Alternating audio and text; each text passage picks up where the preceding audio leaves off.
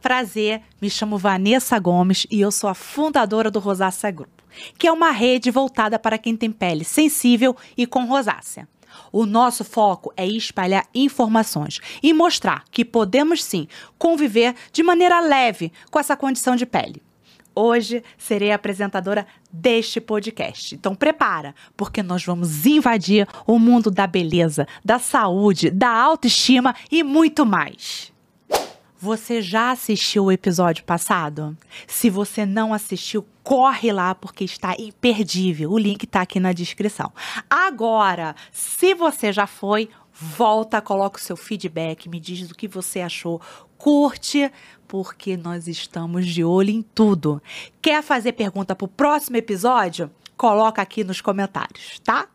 O episódio de hoje é oferecido pela Bioderma, que é uma marca que se baseia na ecobiologia, cujo principal objetivo é respeitar o ecossistema da pele e preservar a saúde de forma duradoura. Então, preparados?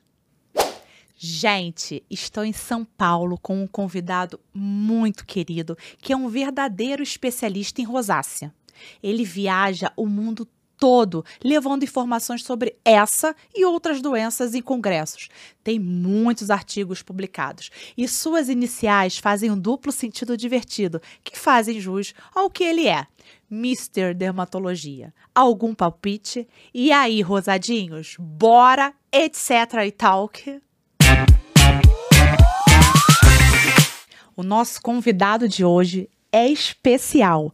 É aquele convidado que não podia faltar. Mas antes de eu mostrar quem é, eu vou falar o currículo dele, tá? Graduado e pós-graduado pela Universidade Federal de São Paulo, residência em dermatologia na Unifesp pela Escola Paulista de Medicina, possui título de especialista em dermatologia pela Sociedade Brasileira de Dermatologia, pesquisador de acne e acne de mulher adulta, especialista em acne e rosácea. Né, doutor Marco? Muito obrigada por você ter vindo. Vanessa, é uma honra participar do seu podcast. Eu estou muito feliz de estar aqui como seu convidado. Espero contribuir. E vamos arrasar, né? Vamos. Porque e prepara, porque a gente tem muita coisa para falar, hein? É, primeiro eu quero saber de você. Como é que a dermatologia surgiu na sua vida? É bem curioso isso. Na verdade, eu não tenho nenhum parente médico. É, a medicina começou a partir da, da, da minha inclusão na faculdade. Depois é, eu tenho também um irmão que é ortopedista. É, a ideia de fazer dermatologia e fazer medicina surgiu depois que o meu pai ficou doente. O meu pai ficou doente e aquilo marcou muito durante três anos a nossa estrutura familiar. É, foi uma doença arrastada e difícil, e naquele momento eu achei que era importante entender melhor essa parte da vida, da ciência e do que eu poderia fazer para contribuir. E foi nisso que eu me transformei como opção para ser médico. A dermatologia veio por uma influência de minha mãe. Minha mãe sempre gostou muito de ir ao dermatologista, sempre cuidou muito, sempre foi muito elogiada com relação à pele dela e de certa maneira foi uma influência importante nessa decisão. Que bom, hein? E a rosácea? A rosácea é muito interessante, né? Eu comecei a estudar rosácea a fundo por ela ser um diagnóstico diferencial de acne. A minha, minha linha de pesquisa é toda baseada em acne, em suas múltiplas variantes. E como é importante entender quem mimetiza, quem parece, quem se assemelha à acne, eu comecei a estudar muito rosácea também.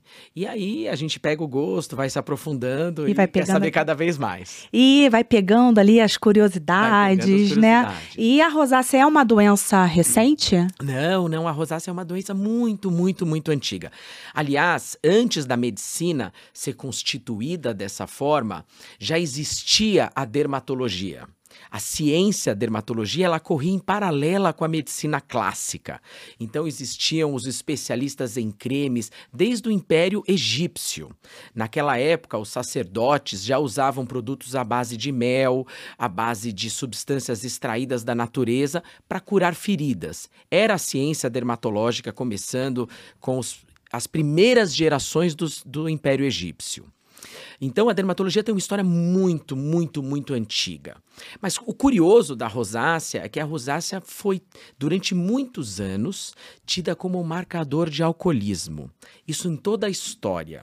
Então, é, principalmente na Inglaterra, é, é, os, os donos de bares se preocupavam quando chegavam os senhores que tinham rinofimas inflamatórios, porque eles imaginavam que além de um consumidor importante ali, existia alguém que faria uma grande confusão no bar deles. Era uma marcação de alguém. Olha, aquela pessoa bebe demais. Isso eu estou falando de muitos anos atrás. Depois a rosácea também aparece muito nas artes. Existia um momento, existia um momento nas artes que as pessoas eram pintadas não à sua perfeição, como a gente faz hoje com os filtros nas mídias sociais, uhum. mas elas eram pintadas à sua realidade. Então as doenças dermatológicas, elas estavam expressas ali nos grandes quadros de pintores famosos. Então os, os grandes museus é muito fácil identificar as doenças dermatológicas. Fulano teve rosácea, Beltrano tinha alopécia, é, a outra pessoa tinha uma deformidade a, a dermatológica ou uma doença transmissível, porque aquela realidade era importante de ser retratada.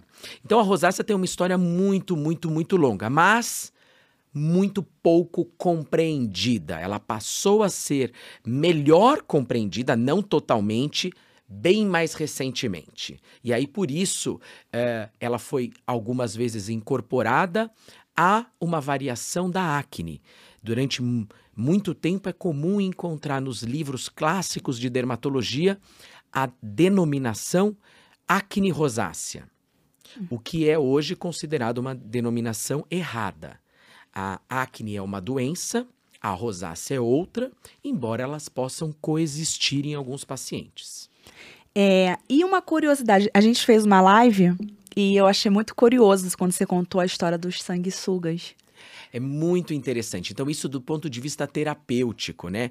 Então, como se, como, como a ciência não havia evoluído para a compreensão da doença, se buscavam várias, vários tipos de estratégias. E num determinado momento se imaginou que a rosácea era uma doença vinculada ao sangue e que quando esses capilares estavam dilatados é porque existia ali um erro na concentração sanguínea. E um dos tratamentos era então é, a imersão em lagoas ou então em regiões onde tinha muito sanguessuga, de tal maneira a isso regularizar o equilíbrio do organismo. É, quando a gente pensa nisso, a gente Não. imagina ser sensorial. Você sabe que tem um livro famosíssimo que, que é, é importantíssimo na história porque ele conta muito da evolução da medicina, que é o físico. E naquele livro ele conta que existia uma doença chamada a doença da morte. E a doença da morte era a apendicite. Por que era a doença da morte? Porque era proibido entender o organismo por dentro. Então, toda vez que você tinha uma dor forte do lado direito, que continuava por vários dias, era sinal que você ia morrer, mas não se sabia o que era. Era absolutamente o desconhecimento da inflamação do apêndice. Uhum. Neste livro, uma pessoa resolve fazer estudos anatômicos contra tudo e contra todos e descobre que era o apêndice inflamado que levava aquilo, então é o princípio do que matava que não mata mais. Hoje alguém tem uma apendicite e você fala: "Uau, que tranquilo, amanhã você volta a trabalhar". Uhum. Mas não era sempre assim. E assim foi com a rosácea também. Então, foram muitos e muitos tratamentos atropelados para tentar corrigir.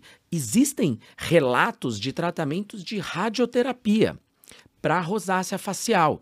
Até para acne, mas para rosácea facial. Imaginava-se que aquele aumento de volume no rosto, principalmente no nariz, poderia ser tratado com radioterapia.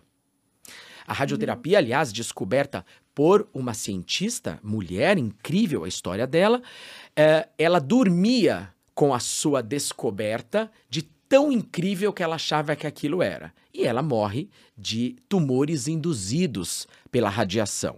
Então a, radia a, radiação ela tem seus efeitos benéficos desde que muito, muito, muito controlada.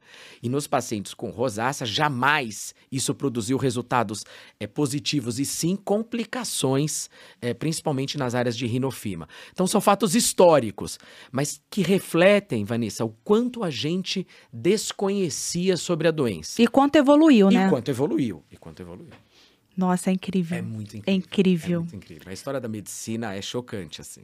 Por isso que eu acho que você tinha que estar aqui, sabe? Ah, e teria que ser esse tema. Muito obrigado. Tô super feliz. É, a gente sabe o que é a rosácea, mas eu ia pedir para você explicar um pouquinho o que é a Claro. rosácea. É, a rosácea é uma doença multifatorial.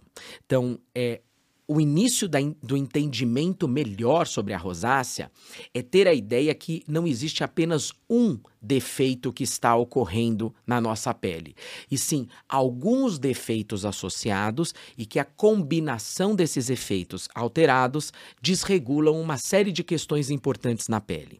Então, existe uma alteração neurovascular importante na rosácea. Essa parte, ela sofre influência de muitos estímulos diferentes. Influências genéticas, influências do microbioma, influências eh, alimentares, influências psíquicas, que corroboram para que esse sistema, que inclui os pequenos nervos da pele e os pequenos vasos da pele, vão perder o seu controle vão ficar totalmente desregulados. E este sistema todo ativa um processo inflamatório e assim a doença progride com as suas várias manifestações. É curioso entender que a gente avançou na informação genética, mas eu ainda não tenho um exame marcador. Por exemplo, na doença celíaca, muito descrita, que é uma doença no qual o paciente não pode comer o glúten, Hoje eu tenho um marcador genético, então eu posso pedir para o meu paciente que ele venha de uma família com doença celíaca. Olha, esses aqui são os marcadores que você vai coletar no seu sangue e vão me dizer se você tem ou não tem chance de ter doença celíaca. Na rosácea ainda a gente não tem isso. A gente compreende melhor a informação genética, mas eu não tenho um gene para solicitar. Então, isso precisa evoluir para que eu consiga identificar aqueles pacientes que eu preciso tratar mais precocemente e garantir um resultado melhor. Mas a gente está evoluindo nisso. Estamos indo, né? E a rosácea é uma doença pouco conhecida. E aí a gente, quando vê, a gente vê que ela dá na face, né? Mas, e nos olhos. Mas existe casos raros. Né? E eu queria ver com você quais são esses casos raros. Ótimo, mas antes eu vou pegar um gancho no começo da sua pergunta. Tá. Então, quando a gente diz que a rosácea é uma doença pouco conhecida, eu estou dizendo aqui que ela é pouco conhecida de todos, tá bom, Vanessa? Tá. De nós médicos e pesquisadores e da população. E aqui eu quero enaltecer o seu trabalho. Quando você cria um projeto de divulgar as informações, quando você acessa um público que precisa de uma comunicação própria, que precisa receber informação, você está fazendo parte desse trabalho de discutir, de informar. Muitos dos pacientes que chegam a nós hoje em dia ainda não sabem que eles têm rosácea. Então é importante essa divulgação da rosácea. Então Obrigada. fica aqui a minha colocação importante. Ela é prioritariamente uma doença facial. Então a face é o alvo principal da rosácea. Como comorbidade, como uma, um segundo local muito envolvido, a gente tem a região dos olhos, principalmente um acometimento inicialmente conjuntival e depois que não tratado pode evoluir até com a parte de acuidade, que é a capacidade de da gente focar e com a qualidade do sistema ocular. Então, ela evolui eh, também para acometimento ocular. Mas existem casos raros de rosácea extrafaciais, imaginando o olho como uma estrutura facial. Dentre os casos raros, a gente tem a rosácea de couro cabeludo. A rosácea de couro cabeludo, ela é ainda menos compreendida do que a rosácea facial. Na maior parte das vezes eu tenho facial e couro cabeludo.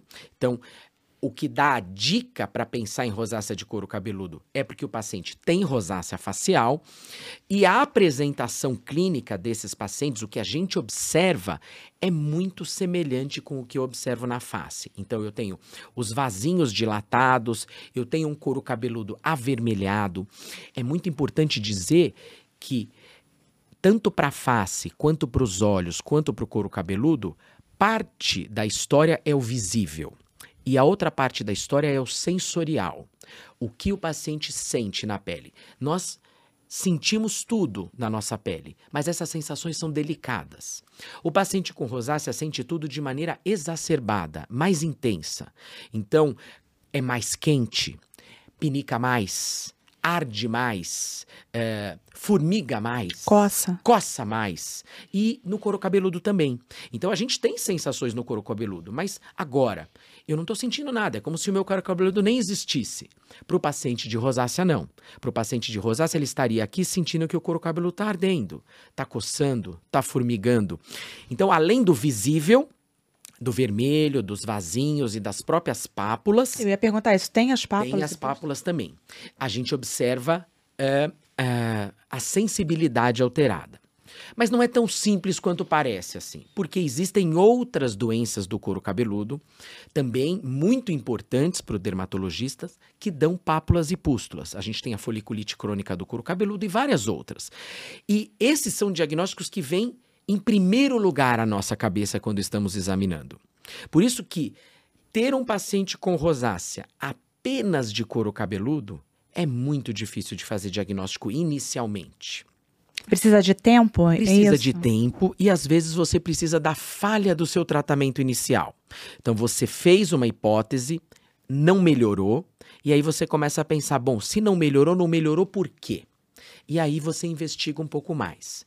Mas muitos especialistas em tricologia acreditam que a confirmação exata só venha de uma biópsia. E aí a gente encontra algumas estruturas nessa biópsia de pele que eu não vejo a olho nu e que comprovam aquilo ser uma manifestação de uma rosácea de couro cabeludo. Tá, mas assim, você falou da biópsia, mas não é para dizer, a biópsia não diz que é rosácea, ela elimina as outras doenças, não, não é existe, isso? Existem algumas é, peças-chave que eu posso encontrar numa biópsia de couro cabeludo que me dão dicas importantes para a rosácea, me direcionam. Por exemplo, uma grande quantidade de demodex presente na biópsia, uma dilatação permanente dos capilares e, a, e a, o encontro de determinadas estruturas chamadas de granulomas. Então, isso já vai fechando um, um certo quebra-cabeça que não acontecem nas foliculites e que me ajuda ao diagnóstico de uma rosácea de couro cabeludo. Mas de modo geral não é tão simples. Se o paciente tem a rosácea facial, está numa crise e refere que o couro cabeludo tem sintomas, aí é mais fácil. Aí você consegue pensar mais facilmente nisso. Eu teria só na, no cabelo ou tem que ter face e cabelo? Então, na maior parte das vezes você tem o quadro misto. Uhum. É comum o paciente ter facial e evoluir para couro cabeludo numa menor parte das vezes eu posso encontrar em couro cabeludo, principalmente naqueles pacientes que são calvos, porque o nosso cabelo ajuda na proteção à radiação ultravioleta, que é um fator de proteção para rosácea. Nos calvos e naqueles que não usam fotoprotetores, eu tenho esse fator radiação ultravioleta constantemente impactado na pele. E por isso eu posso ter essa apresentação muito típica, mas muito rara. É, eu Tô com rosácea grupo quatro anos. E não, tem, não tinha é, perguntas sobre couro cabeludo. Não tinha. E agora tá tendo várias. É. Você acha que. Não, eu acho que a gente aumenta a expertise e a gente começa a ter experiência e é, tentar fechar esse diagnóstico com maior precisão. Única coisa que eu sou muito cauteloso é não colocar tudo como se fosse rosácea de couro cabeludo. Uhum. Porque existem muitas doenças em couro cabeludo. É tão importante é, essa área na dermatologia que hoje existem especialistas apenas em couro cabeludo e cabelos, que são os tricologistas. Tamanho é o, a, o número de diagnósticos e variações. Então, minha única questão é não agrupar tudo em rosácea de couro cabeludo, que não é por aí. Não Mas se assuste, nem tudo é rosácea. nem tudo é rosácea. E muitas das vezes a gente tem, por exemplo, em, em pacientes com pele muito clara e que sofreram muito dano de radiação, eu posso ter a dilatação dos capilares do couro cabeludo apenas pelo efeito do fotoenvelhecimento. Uhum. Então, isso não significaria rosácea. É uma pele que sofreu mais com a radiação porque perdeu uma das fontes protetoras, que é o cabelo mesmo. Queda também é. É, A queda de é um cabelo, sintoma da rosácea. a queda de cabelo ela vai ser importante quando eu tenho um quadro que já está avançado. Num- num- numa, numa fase inicial de sensibilidade, um eritema leve, os folículos não estão envolvidos. Quando a gente faz biópsia, a, a região folicular ela está livre. Então, de certa forma, eu estou preservando a estrutura dos cabelos. Mas à medida que a doença avança, assim como nos olhos, a gente tem comprometimento de- das estruturas próximas. No caso dos olhos, dos cílios e no caso do couro cabeludo, dos fios de cabelo. É, é, eu sei que cada caso é um caso. sim. Né? Mas assim, vamos um pouco generalizar. Claro, claro. Como é que trata? Bom, o- o tratamento, muitas das vezes, é um dos, um dos colegas que tem mais experiência em rosácea de couro cabeludo é um colega nosso é, da Espanha, o Dr. Sérgio. E nas publicações, ele é especialista em tricologia, e nas publicações dele, é, quase sempre ele acaba utilizando antibióticos orais para o tratamento da rosácea do couro cabeludo. Então, ele acredita que pela região, pela extensão, pela necessidade de desinflamar rápido essa região, o tratamento sistêmico vai melhor do que o tratamento tópico. Mais rápido. Agora, se existe uma região pequena, se existe uma possibilidade de uma tentativa tópica inicial, eu tento o tópico. Mas nos artigos dele, que são uma grande referência para nós, ele começa com antibióticos sistêmicos. Além do couro cabeludo, a gente tem o pescoço e o colo. Também são casos raros? São, são bem raros, bem raros. Quando eu encontro é, quadros descritos como rosácea de pescoço, eu sempre me questiono muito se aquilo verdadeiramente é uma rosácea. E a região de colo também é uma região no qual muitos diagnósticos, principalmente se eu pensar em homens, muitos diagnósticos são é, diferenciais para essa região. Então, é mais difícil fechar do ponto de vista clínico, que é o exame é, do paciente sem outros recursos, apenas com o que a gente está vendo, com a sua história e às vezes com a dermatoscopia. Então eu acho mais raro fazer esse diagnóstico de rosácea cervical e de rosácea de colo, nessa ordem ainda, tá bom? É porque tem gente que tem o colo muito vermelho, né? Tem, mas isso não é uma rosácea. A gente tem um- uma doença muito comum no colo das pacientes e dos pacientes de pele clara, chamada de poiquilodermia. A poiquilodermia é uma doença crônica extremamente comum, também causada pela radiação ultravioleta, que vai deixar essa região bem avermelhada constantemente. E é bem fácil quando você examina a paciente e você vê a diferença da vermelhidão do colo para a vermelhidão do resto do, do tronco. E aí, é, a maior parte das vezes, é um quadro poiquilodérmico e não uma rosácea de colo. E os gatilhos? É, são, os vários, né? mesmos? São os mesmos da... São, são considerados muito parecidos os gatilhos. Quem piora com a radiação ultravioleta, piora eh, na face, no couro cabeludo. Quem piora com eh, gatilhos alimentares, piora nessas regiões. Eh, o, o- o- o X sobre os gatilhos é que quando a gente começa a estudar rosácea, a gente acredita que fornecer uma lista com todos os gatilhos para os pacientes é a solução dos nossos problemas mas infelizmente não o são. Os gatilhos também são muito individuais. Para você ter uma ideia, a melhor pesquisa com gatilhos para rosácea facial identificou que apenas 50% dos pacientes têm como gatilho a bebida alcoólica. Lembra que a gente começou nosso bate-papo como se o álcool fosse o marcador, né? Sim. Lá na época na Inglaterra, tal. E hoje a gente sabe que metade dos pacientes com rosácea não referem piora com bebida Eu, não- alcoólica. eu sou uma. Veja só. E na época que eu comecei a, a trabalhar com rosácea, tentando ajudar mais a vida dos meus pacientes, eu tinha uma folhinha que eu fornecia para os pacientes, que era tudo o que ele deveria evitar no começo do meu tratamento. Hoje já não penso mais assim. Hoje o meu paciente ele tem uma agenda, um guia. no qual os fatores estão descritos e que é importante que durante o acompanhamento ele tente identificar o que faz sentido ou não para ele. É, há pacientes que referem piora com derivados lácteos. Há pacientes que é, referem piora com determinadas frutas. Eu tenho uma paciente que ela tem uma piora nítida, porque ela, ela fotografa, ela envia com açaí. Então eu, eu preciso entender que os fatores de gatilho existem, que eles são importantes, mas que eles são individuais. Eles não são genéricos. Deixa eu te contar uma curiosidade. É, eu tô tendo relatos com ovo e Você cebola. Veja, você veja. Ovo e cebola. Você veja. É, é um avanço na compreensão da individualidade, né? Eu não posso comer tomate. É, você me contou uma vez. Tomate é na hora. Essa, essa paciente, que é conterrânea sua, ela é do Rio também, é, é impressionante, assim. Ela é super esportista, ama açaí, mas ela tirou o açaí da vida dela. É. Porque pra ela é, é um gatilho. Ela já trocou a marca, já trocou o jeito, já fez de tudo e sempre piora não, não dá jeito. É, é igual eu com, com tomate. Não dá. É tomate e mortadela. Por incrível que pareça, eu sou louca por Mas mortadela. eu também sou, tá bom? O cheiro Eu da também sou. mortadela. Mortadela tipo, faz parte da minha infância. É. E assim, eu não posso.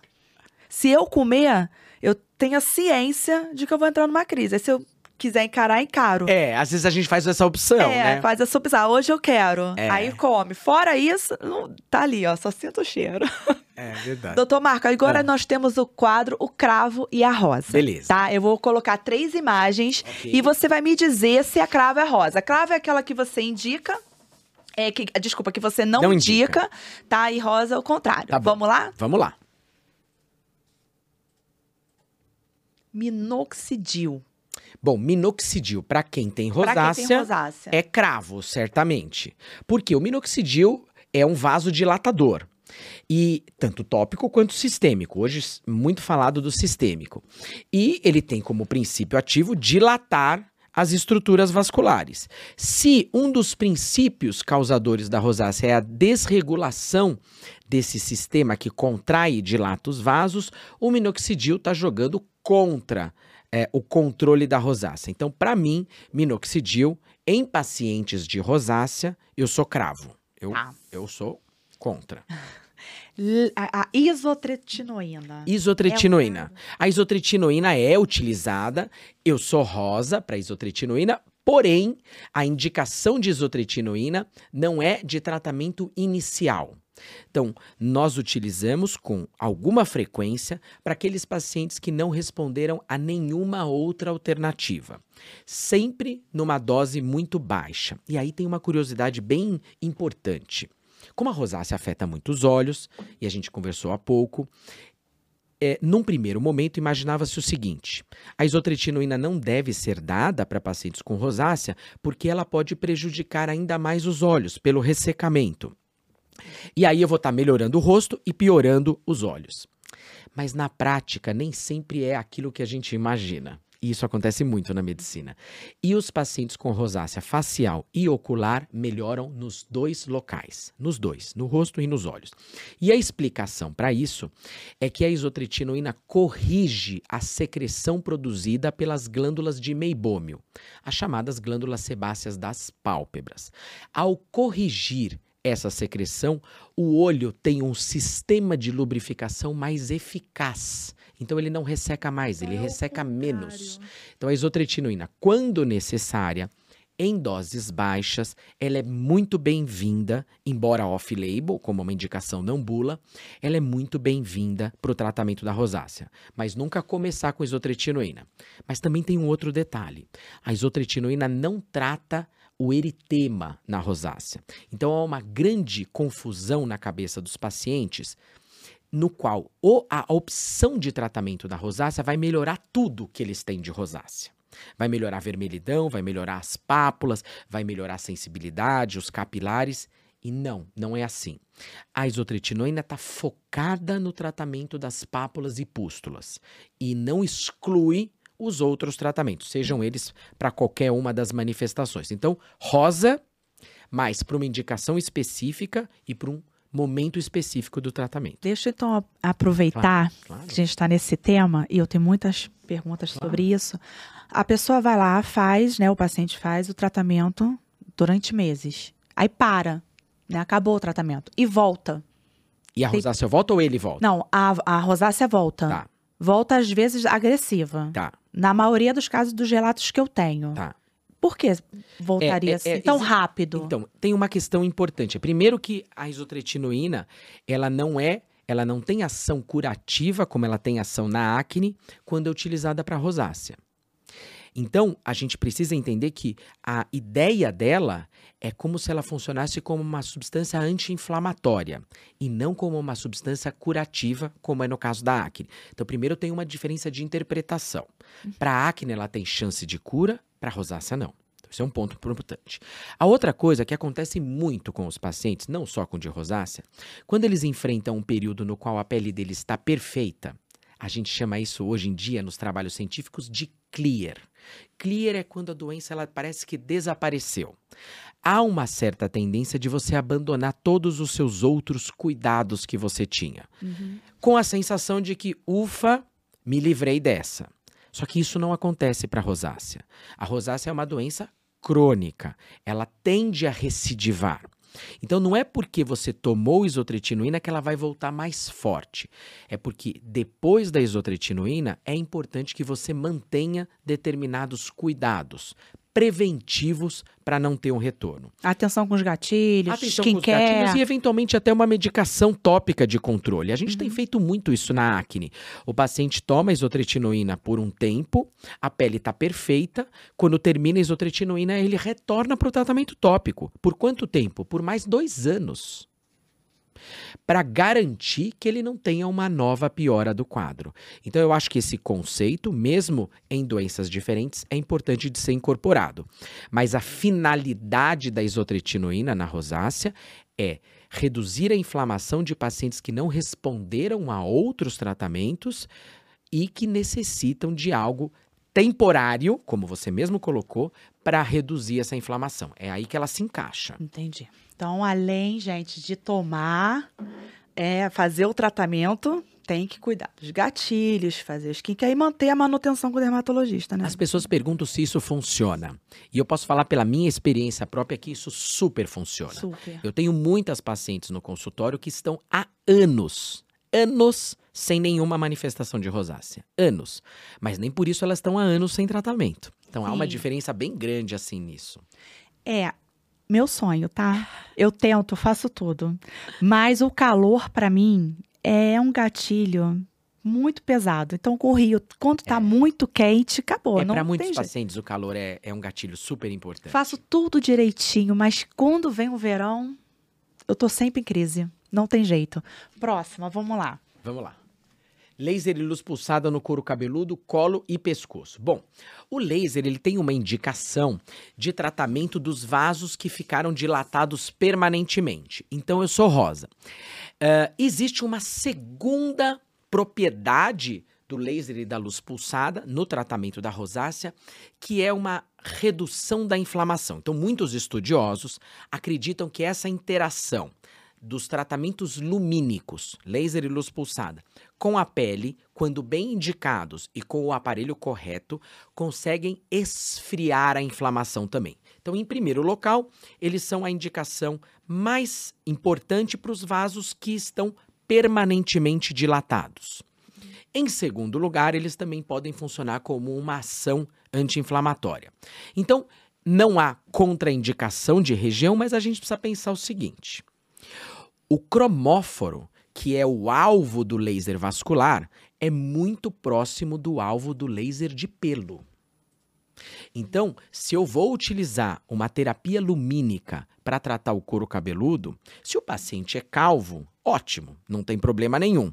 Ele já não tem cabelo, ele não vai ficar incomodado. Mas se o paciente tem cabelo, eu posso estar, eu posso estar interferindo no pelo também e reduzindo a densidade capilar com lasers que têm alvos muito semelhantes, vermelho e preto. Em laser isso é muito próximo. Então é, é necessário ter esse cuidado. isso também serve para homens na região da barba.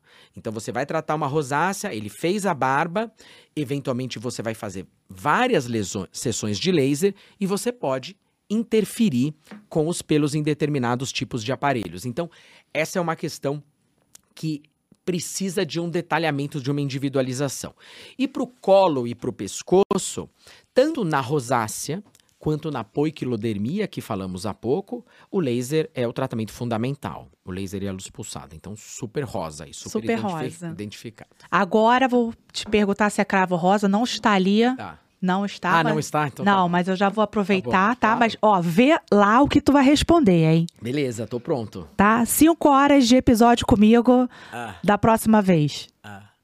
Cravo rosa. Ah, não, essa é a pergunta? Eu É. não preciso nem pensar no cravo, é rosa, tudo perfeitamente. Cinco horas. maratona. Maratona Vanessa. Isso aí. É, não tem problema nenhum. a gente falar sobre acne, a gente Pode fala falar de- sobre roça. Pode falar de tudo, não tem problema. Ai, gente, que bom, viram, né? Doutor, e como é que trata é, é, esses casos, né? A gente já falou alguma coisa, mas eu vou frisar. A gente usa medicamentos orais, laser. é, isso tudo é muito é, aliado, né? Nos três. A gente pensando, pensando em tudo sobre a E rosácea? tudo sobre a rosácea. É, tem um, tem um pesquisador canadense que é um grande amigo meu é, e que ele, ele tem uma frase que eu ah, acredito que é muito verdadeira. Ele diz que no tratamento da rosácea é quando o dermatologista usa toda a sua caixa de ferramentas. O dermatologista não cirúrgico, o dermatologista clínico usa toda a sua caixa de ferramentas. Então você vai desde o conhecimento profundo do skincare, que avança a cada dia. A cada dia a gente tem lançamentos, a gente tem moléculas novas, ingredientes botânicos, eh, ingredientes veganos, uma série de coisas compatíveis com a pele, nanodistribuição, que a gente está falando muito hoje. Então tem um avanço muito grande de skincare. Depois a gente tem medicamentos que também avançam, né? Agora no Congresso americano foi lançado o peróxido de benzoíla para tratamento da rosácea, coisa que até ontem eu achava impossível Mas era acne, não tratava acne? para rosácea. Tá, mas... Peróxido de benzoíla para rosácea. Ah, tá, mas era acne antes, ou não? Não usava em acne? Não, sempre usou. Sempre usou. acne. Ah, tá. Mas a gente agora vai passar a usar para rosácea por uma característica específica dele. Uhum. Você usa os medicamentos orais, diversos deles, desde medicamentos clássicos, como medicamentos não tão clássicos em dermatologia, como os beta-bloqueadores no tratamento do- dos flushings. Você usa o laser e a luz pulsada, como de- é, acabamos de comentar, e você usa toxina botulínica para o controle do eritema. Então, veja, o, o tamanho da quantidade de ferramentas na rosácea ele, ele faz com que você tenha que ser especialista em muitas coisas diferentes para conseguir individualizar esse tratamento. Eu tenho um- uma moça que eu, eu- eu- me deu muito, muito trabalho no consultório. É um caso de rosácea na adolescente, que nem é tão comum. Ela começou a cuidar comigo aos 16 anos e talvez seja um dos casos mais desafiadores que eu tive de eritema rosáceiforme na vida. E ela tinha o rosto, ela é muito clarinha, e o rosto dela ficava quase violeta, de tão vermelho que ficava, e a menina sofria demais. Ela, ela, ela vem quatro horas de distância de, de uma cidade para o consultório, e muitas das vezes ela continuava eritematose. Aquilo me machucava muito. E eu usei de tudo que eu, que eu posso imaginar, de tudo que eu já estudei na vida, para conseguir controlar a rosácea dessa moça. E graças a Deus hoje, depois de apanhar muito, ela tá super bem controlada e é- é- ela sorri demais, o que me dá muita satisfação. Então, resumindo, quando eu imagino uma doença que atinge vários lugares diferentes, que tem manifestações diferentes, que acometem pessoas que vão mostrar essa individualização, eu preciso dessa caixa de ferramentas completa. E eu acho que ainda ela não está completa. Eu acho que a gente avançou, ela melhorou, mas sem dúvida nenhuma, é, daqui novas gerações de, de médicos terão medicamentos muito mais incríveis do que a gente tem hoje. Ai, tomara. Porque as pessoas acham que é uma frescura. E não é. Imagina, essa história, essa história da frescura, ela é sempre daquele observador à distância, sabe, Vanessa? Ela é sempre de quem não sofre o problema. Eu me lembro que eu, eu existem umas doenças chamadas doenças parestésicas da face. E eu me lembro que eu cuidava de uma senhora que ela tinha um lado do rosto que queimava, chama parestesia facial. Ela não tinha rosácea e ela tinha um lado do rosto que queimava. Bom, essa senhora, ela, ela chorava chorava de queimação de um lado do rosto, mas ela nunca teve nenhuma manifestação, nenhuma alteração da pele. Então ela pingava de médico em médico, numa via crucis tremenda, porque ninguém se colocou no lugar dela, imaginando o que era ruim sentir que metade do seu rosto queima 24 horas ao dia. E esse é um problema neurológico. Precisou de um tratamento neurológico, mas sem ninguém orientar, ela nunca ia encontrar esse caminho para essa desregulação dos nervos que, a certo modo, também ocorre na rosácea.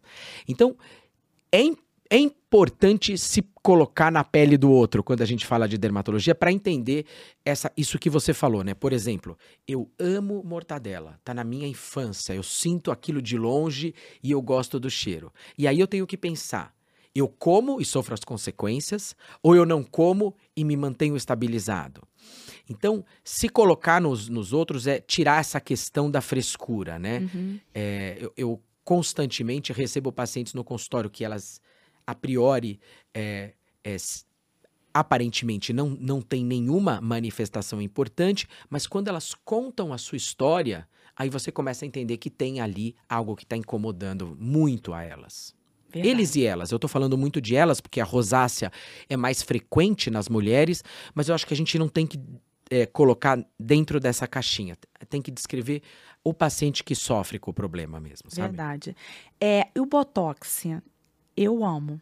Para mim ajuda, sim. É, é, é, bem, bem interessante. Você sabe que até hoje, embora existam vários artigos, até hoje a gente não sabe o exato mecanismo de controle da alteração vascular que o Botox consegue controlar na pele. Então, cada autor, principalmente os autores coreanos, é, estipulam teorias, é, estipulam mecanismos de ação no qual o Botox aplicado muito superficialmente e mais diluído ajuda a controlar os flushings, a vermelhidão e a inflamação na rosácea. Mas exatamente para eu bater o martelo aqui, como a gente sabe, no controle das rugas, a gente não sabe até hoje, mas funciona. Funciona, eu também sou muito fã. Aí as pessoas perguntam, Marco, mas vai ter que tomar um monte de picada, mais isso, mais isso. Eu falo para os pacientes assim: o momento da picada dura minutos, e o momento do resultado duram meses de, de incremento da pele. E agora a gente sabe que tá para ser é, aprovada no Brasil uma toxina botulínica que dura mais tempo. Então, isso seria muito interessante, principalmente no caso da rosácea. Quem sabe já imaginou controlar o eritema por mais de nove meses com uma única aplicação? Então, eu acho que o uso da toxina botulínica para rosácea só tende a crescer. Agora, precisa ser aplicado de uma maneira muito técnica. Uhum. Porque se você aprofunda a aplicação nesta região, a consequência é o desvio do sorriso porque você pega músculos que controlam o sorriso facial. Então precisa de uma diluição correta e de uma técnica de aplicação correta, senão o, efe o efeito colateral é certo. Não sei se, se você viu meus stories. Se você não viu, dá uma olhadinha. Ver, então. Ontem é. eu fiz, né? Então, muitas picadinhas. E meu de, é, direct bombou. Que isso, não sei o que, né? Tantos, tantos. Aí, é, quero aproveitar aqui e te perguntar o porquê de tantas picadas. É, é porque o que, que a gente faz? Como a gente usa uma substância, uma toxina botulínica mais diluída, é, a migração dela é menor. Então eu não posso aplicar com pontos muito distantes, porque senão o que, que vai acontecer? Eu vou ter áreas de controle da vermelhidão entremeadas por áreas que ficam vermelhas. Uhum. E aquilo vai criar um padrão que é um padrão que o paciente vai se incomodar ainda mais. Porque ele não está nem vermelho nem normal, ele está irregular. Então, essa distância já está muito bem estudada. E essa distância é de intervalos de 1 em 1 centímetro. Então, a gente é, demarca a região do eritema, marca pontos de 1 em 1 centímetro, e aí, com a diluição certa, aplica muito superficialmente. Então, essa, essas múltiplas picadas, elas existem porque a substância está diluída, aí a pessoa, então, mas por que, que não aplica de maneira concentrada? Porque concentrado eu aumento o risco dela aprofundar. E aprofundando, eu tenho uma, uma paralisação do músculo. E eu não quero o músculo afetado. Uhum. Então eu preciso controlar segurança e efeito. E aí, por isso, então, eu uso de um em um centímetro. Entendi. É estranho, gente. Fica estranho, Fica mas sai rápido. É, mas vale a pena. Vale, vale a, pena, pena, né? É, o resultado acaba sendo bom, positivo. O Botox, a gente falou da face, é, ele também é uma opção para botar no couro Sim, cabeludo. Ele, é, ele é uma, ele é uma opção para todas as regiões. A gente usa toxina botulínica no couro cabeludo para outras indicações. Então, para pacientes que têm hipertranspiração, hiperidrose, que a gente chama, no couro cabeludo, hiperidrose no pescoço, hiperidrose no colo e já há muito tempo e com bons resultados, então não tem nenhuma contraindicação é, de aplicação para isso. Mas só lembrando que ele é mais para o controle do eritema. Uhum. Então, se o paciente tem um quadro que é mais bolinha, mais pústula no couro cabeludo, o botox não vai funcionar. Não adianta, né? E vamos falar de mais um caso raro. Tá bom né, que é sobre crianças e adolescentes. A gente até conversou algumas vezes, né? É, eu tenho recebido muita, muito pedido de indicação, te mandei até alguns. É, eles, eles por, vão lá, muito obrigado. Porque é estranho, né? A gente já não é conhecida, e até então nas pesquisas diz que é acima de 30 anos, mas existe crianças e adolescentes que têm rosácea, podem ter? É assim, a rosácea não é uma doença que ela é absolutamente demarcada para adulto. Ela é muito mais frequente, muito mais encontrada nos adultos. Eu tenho vários pacientes adolescentes com rosácea, o que já é uma faixa etária mais baixa. Mas o que a literatura de dermatologia pediátrica advoga é que eu encontro muito mais uma é, erupção rosaceiforme, eu já explico isso, do que uma rosácea propriamente dita numa criança. O que significa isso? No desejo de tratar alguma outra doença dermatológica, é utilizado algum produto tópico no rosto que induz ao aparecimento de um quadro de rosácea. Então, isso é um caminho diferente da apresentação. Eu tenho uma doença inicial, normalmente é atopia. Eu uso algo para tratar a atopia.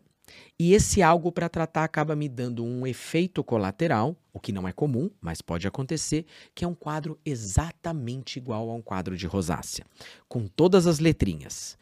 Se eu não tiver então uma boa história para eu entender isso, se eu não tiver um tempo para compreender isso e só olhar para essa criança, eu vou dizer que é uma rosácea infantil. Mas a rosácea, ela não surge induzida por um tratamento. A rosácea clássica, ela surge espontaneamente. Então eu preciso de mais tempo com esse paciente infantil para entender se de alguma maneira, prescrito por alguém ou sem prescrição nenhuma, esse pacientezinho não usou algum tipo de produto que desenvolveu, levou ao desenvolvimento de uma rosácea infantil. E aí, é interessante porque na hora que você tem essas chaves diagnósticas e você faz o caminho de volta, essa rosácea não recidiva. Então ela não era primariamente rosácea. Ela, entre aspas, não volta mais. A rosácea clássica você sabe muito bem, ela funciona como uma doença de ciclos com surtos, com cronicidade, diferente desse caso. Então, as rosáceas infantis primárias são muito raras de serem encontradas, muito raras, muito difícil. Eu, por exemplo, sempre fui rosa. Desde criança, se você ver minha foto, rosa. Seria um sinal? Eu posso interpretar como uma pré-manifestação como se o seu organismo tivesse uma sensibilidade maior, por exemplo, à luminosidade, ao calor, à radiação ultravioleta, e você tivesse já uma alteração do controle dos seus capilares. Para deixar claro para quem é, assiste a gente, quando os pequenos vasos do rosto perdem o seu controle de contrair e dilatar, eles permanecem dilatados. Quando eles estão dilatados, chega mais sangue. Chegando mais sangue, o nosso rosto fica mais vermelho.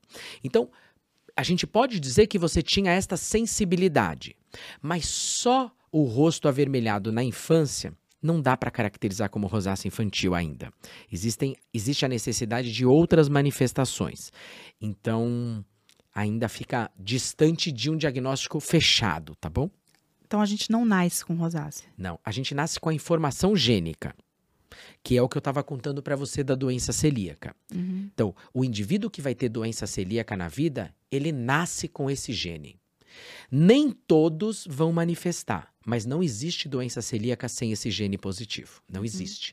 Que é muito provavelmente a história da rosácea também. Entendi. Eu vi uma- um post seu falando sobre esses exames de ver as disposições de, de doenças e que você não é muito a favor. É, a, a questão é outra, não é nesse sentido. O que eu não sou a favor é de criar um mapeamento genético para tudo no ser humano. Porque a gente não entende exatamente para onde isso vai. Por exemplo, vou te dar um exemplo. Vamos supor que eu crie um mapeamento genético que diga que você tem uma chance maior de ter câncer de intestino e câncer de mama. Ok? Eu já vou ter, porque já botou. Não, imagina o seguinte. Então, o que, que nós vamos fazer? Nós vamos tirar suas duas mamas e o intestino é, quando você é uma, uma criança, quando você é uma Não. adolescente? Então, assim, a informação genética não necessariamente ela vai se manifestar em 100% das vezes. Nós temos várias e várias e várias, várias pessoas que estão aí sem doença alguma que têm essa informação. E para alguns elas vão se manifestar na adolescência, para outros na vida adulta e para outros lá quando tiverem mais de 90 anos de idade. Então, será que é justo dar esse diagnóstico para uma pessoa e ela passar a vida inteira dela acreditando que ela deveria ter tirado a mama, por exemplo? Então, isso é uma discussão muito mais profunda. Eu estou dizendo, na hora que você nasce, sai da maternidade, colhe o exame do pezinho e colhe o exame de mapeamento genético para todas as doenças. Não sei se é justo. É uma discussão muito ampla Ampla. para se colocar. É diferente de mamãe teve câncer de mama e eu quero saber o meu risco, eu já sou adulta, eu tive câncer, preciso saber os melhores medicamentos. Essa é uma discussão que já está muito avançada e é muito feita. Mas logo que a gente nasce, não sei. E para todas as doenças, tenho minhas dúvidas. E também mexe o psicológico. Totalmente. Eu já, eu já ia ter. É que nem você pega o remédio, lê a bula, tem tudo. Exato, totalmente. Se você vai viver a sua vida toda com aquela sensação. Veja, a gente já faz um pouco disso de outra forma na sociedade. Todo mundo sabe que o tabagismo aumenta o risco de câncer de pulmão agressivo, não câncer de pulmão. Acabei de voltar de uma viagem na Espanha para um, um encontro científico. Eu me senti um ET porque eu acho que eu era a única pessoa que não fumava. E vou continuar não fumando a vida toda. Mas o mundo espanhol fuma. E eles sabem dos riscos. E eles estão vivendo bem com essa decisão. Então eu acho que é, a gente precisa pormenorizar um pouco este tipo de diagnóstico logo ao nascimento. Então, isso, é, isso, é- isso não é uma discussão minha, Marco. Isso é uma discussão que envolve Muita. muita coisa e muitos, é, muitas pessoas que, que trabalham nesse tipo de pesquisa também se fazem essas perguntas. Até quando eu, eu, eu devo me preocupar com mapeamento genético, o que é diferente de medicina preventiva. Então, por exemplo, fulano teve o pai com câncer de intestino, eu. Então, a partir dos 30 anos, eu faço colonoscopia. É uma medicina preventiva. Significa que eu vou ter câncer de intestino? Significa que eu tenho um pouco mais de chance. Então, se eu fizer um diagnóstico precoce, eu tenho maior chance de cura. Eu acho que isso é uma medicina preventiva bacana. Agora, dizer ao nascimento, Vanessa, você tem chance desse câncer, desse câncer, desse câncer, desse câncer, desse câncer. Para os pais, para quando você é bem jovem, não sei, acho que a gente precisa refletir. Verdade, verdade. Eu vou voltar aqui Tá. pro. E senão, é o que eu falei, eu preciso de cinco horas de episódio. Tá aí dito. É, vou voltar aqui nas crianças e adolescentes. e Claro. eu queria saber como é que a gente pode alertar os pais é, de levar o, no dermato. Pode ser rosácea, pode, não sei. E sim, enfim, alertar O, o alerta, Vanessa, é isso que você está fazendo. É, é, hoje, a gente tem uma ferramenta que a gente não tinha antes, que é a ferramenta chamada mídia social. E que é uma ferramenta dinâmica, que a gente sabe que a mídia social de hoje não será a mídia social de amanhã. A gente viu o que aconteceu com o Orkut, viu o que aconteceu com o Facebook, tá vendo o que está acontecendo com o Instagram e vai ver o que vai acontecer com o TikTok. Elas são dinâmicas, elas mudam. O problema é não ter informação de qualidade nas mídias sociais. E quando a gente tem informação de qualidade, a gente faz esse alerta. Então, olha, se o seu filho é, tem uma pele do rosto que toda hora está muito vermelha, que arde, que tem bolinhas, que. Uh, vira e mexe, isso varia muito conforme o clima, conforme a umidade, conforme o que ele come vale a pena levá-lo a um dermatologista para descobrir, dentre as possibilidades que existem, se ele tem ou não tem uma doença. E se ele tem, o que eu posso fazer logo para cuidar? Então, eu acho que o cuidado, a orientação é muito importante. Isso é diferente de pânico. Isso é diferente de é, notícias que servem para chocar.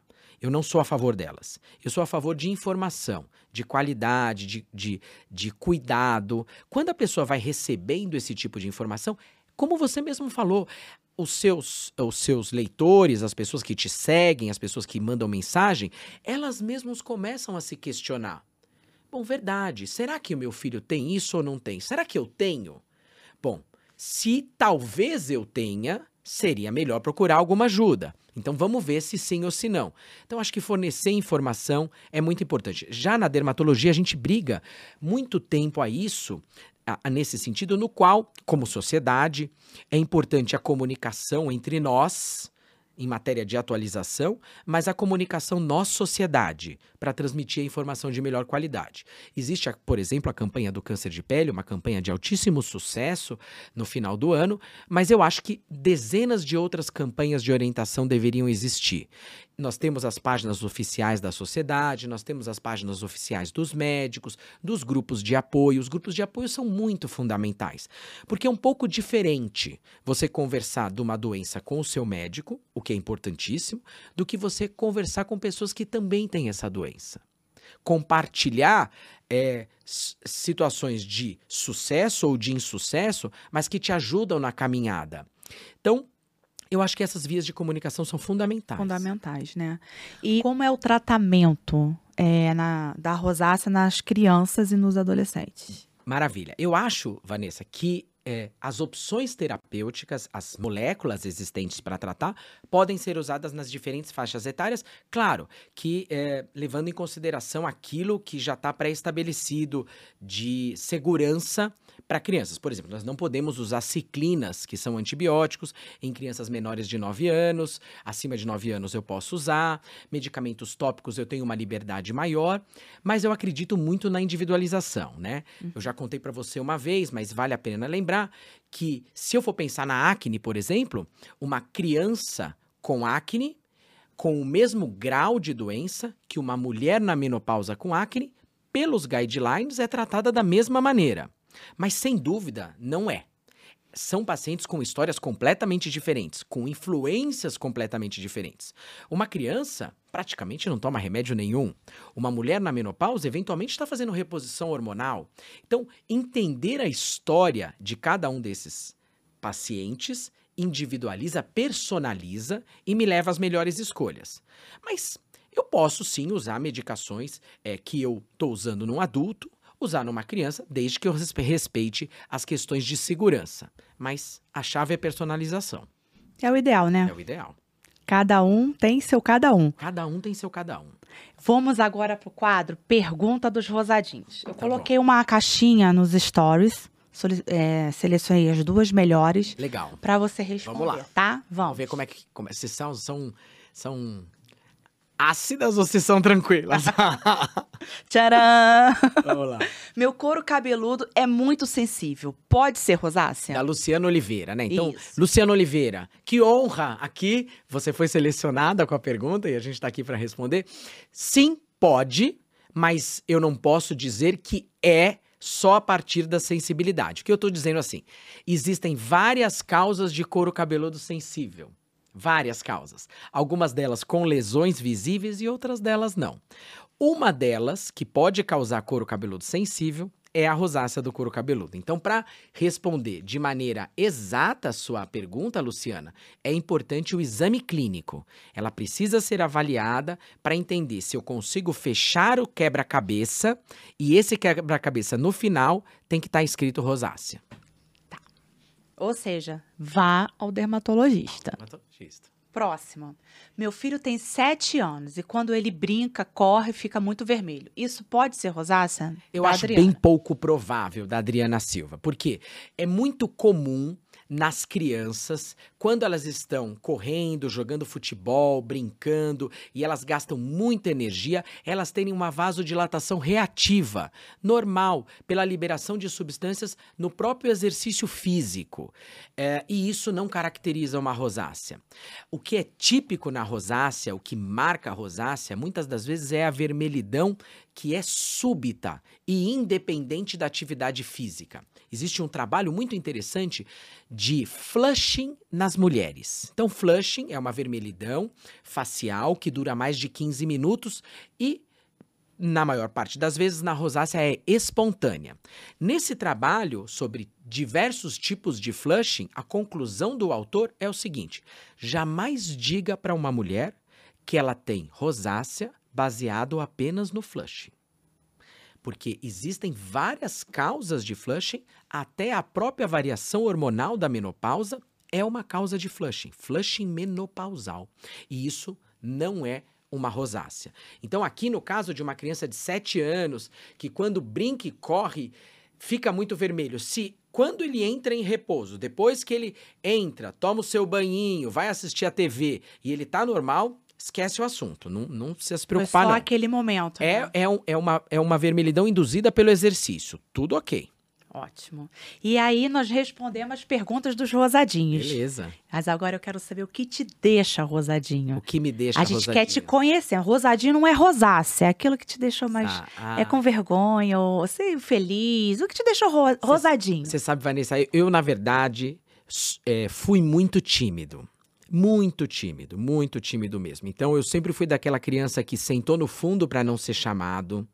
Eu sempre fui Sério? daquela criança, sempre, sempre, sempre fui daquela criança que quando percebia que o professor ia escolher alguém, eu começava a mexer na minha mala para não ser o escolhido. É, sempre tive muita dificuldade de falar em público. Então é, é, isso sempre foi muito desafiador para mim, muito, muito, muito. E eu acho que os desafios podem ser superados. E é importante a gente buscar metodologia, é, é, cada passo uh, ao seu momento para que você consiga superar, por exemplo, a timidez, que a timidez me deixa rosado.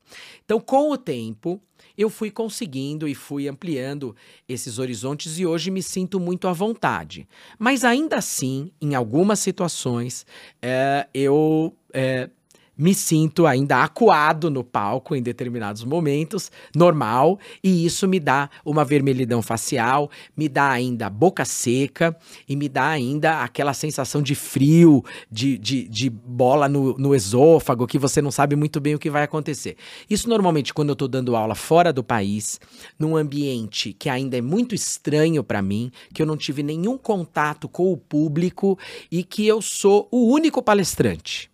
Então, assim, a necessidade de superar aquilo dentro daquele universo e no qual você tem uma única chance de resolver ainda me deixa com todas essas sensações. Gente, surpresa é, com isso. Ainda me deixa, é verdade. A gente aprende sempre. É, né? e, e, e, assim, porque você, eu não, ainda não tive a oportunidade de assistir uma palestra sua, estou louca para isso.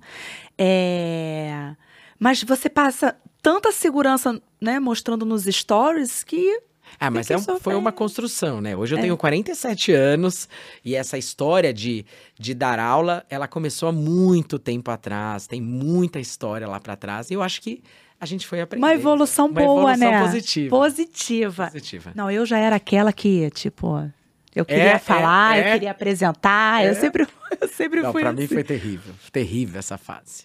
Mas, assim, acredito que também quando Acredito não, é verdade. Quando tem para fazer alguma coisa, falar, hoje em especial, eu já fico também nervosa, já me deixa com esses bolos que aí que você falou. É, é o peso, né, que a gente sente. É verdade. Isso até de definir. Doutor, muito obrigada. Imagina, Acabamos. É Imagina, uma foi uma honra, foi, foi super bacana. É, você- eu te conheço há bastante tempo, a gente já conversou muito sobre a história de todo o trabalho que você desenvolve. Eu acompanho o seu crescimento. Lá para trás, é, eu te coloquei alguns caminhos que eu achava que você deveria seguir. E eu escolhi um dos caminhos que eu achei que era mais importante. Na minha opinião, você me perguntou isso. E eu fico muito honrado de saber que foi o caminho que você escolheu. Então, esse caminho de divulgação, de informação, você vê, hoje nós estamos aqui produzindo conteúdo para pessoas que vão assistir. Nós não falamos exatamente de nenhuma marca. Nós falamos da doença, do Sim. conceito, do sofrimento, do impacto, do tratamento. E isso me deixa muito satisfeito. Então, estou bem feliz, honrado de estar no seu podcast. É o meu foco. É espalhar informações. E eu quero te dizer que quando eu fui no seu consultório, né, logo depois que acabou a pandemia, acabou não, que deu pra gente sair, você conversou comigo. E você pode ter certeza que muito daquilo que você falou, eu tô seguindo até hoje. E me mostrou assim é, os caminhos que eu deveria seguir e me trazendo força. Saí de lá aos prantos, eu nunca te falei isso. Eu saí de lá aos prantos porque foi muita emoção, é, foi pouco tempo, muita informação, mas que deu para eu criar uma base. Que bom. que Então, bom se hoje, é, se hoje eu tô aqui, eu quero dizer que você também tem uma parcela muito bom. grande é, me apoiando, Fico super feliz. tá? Me aconselhando e torcendo, que eu sei que torce. Muito, muito. Né? Óbvio que eu queria mais você, mas eu também entendo que a sua é, agenda é bem complicada e que você também, através do seu conhecimento, espalha as informações e ensina muita gente. Então, eu sou muito grata por você estar nesse mundo e por eu ter tido a oportunidade de te conhecer e você estar na minha vida, na vida dos rosadinhos, de todos os que me seguem, os que não me seguem, aquela preocupação. Muito obrigada. Uma Você é muito especial. honra, uma honra, Vanessa. Tá? E aproveitando que a gente está no mês de conscientização mundial da rosácea, você não poderia faltar. Obrigado. E o que você precisar, eu tô aqui, Tamo juntos. tá bom? Obrigada. De nada. E chegamos ao final de mais um episódio. Se você gostou, deixe seu comentário, o seu feedback, porque isso é muito importante pra gente. Compartilha também, dá o like e ative o sininho. Eu quero lembrar que nós também estamos nas principais plataformas de áudio, no Instagram e no Facebook. E aí, rosadinhos, precisando de mim, bora, etc e talk? Voltei para te dar uma dica e para falar do meu queridinho que é o Sensibio AR, que é o seu cuidado diário anti-vermelhidão. Ele possui a patente Rosa Active, que é capaz de reduzir em instantes a intensidade da vasodilatação, diminuindo também o calor e a ardência que as peles sensíveis ou com rosácea podem sentir.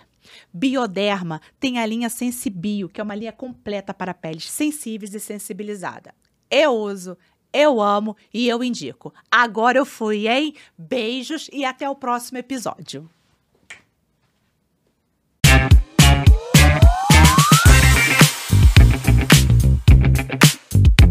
Bora, rosadinhos, etc e talk.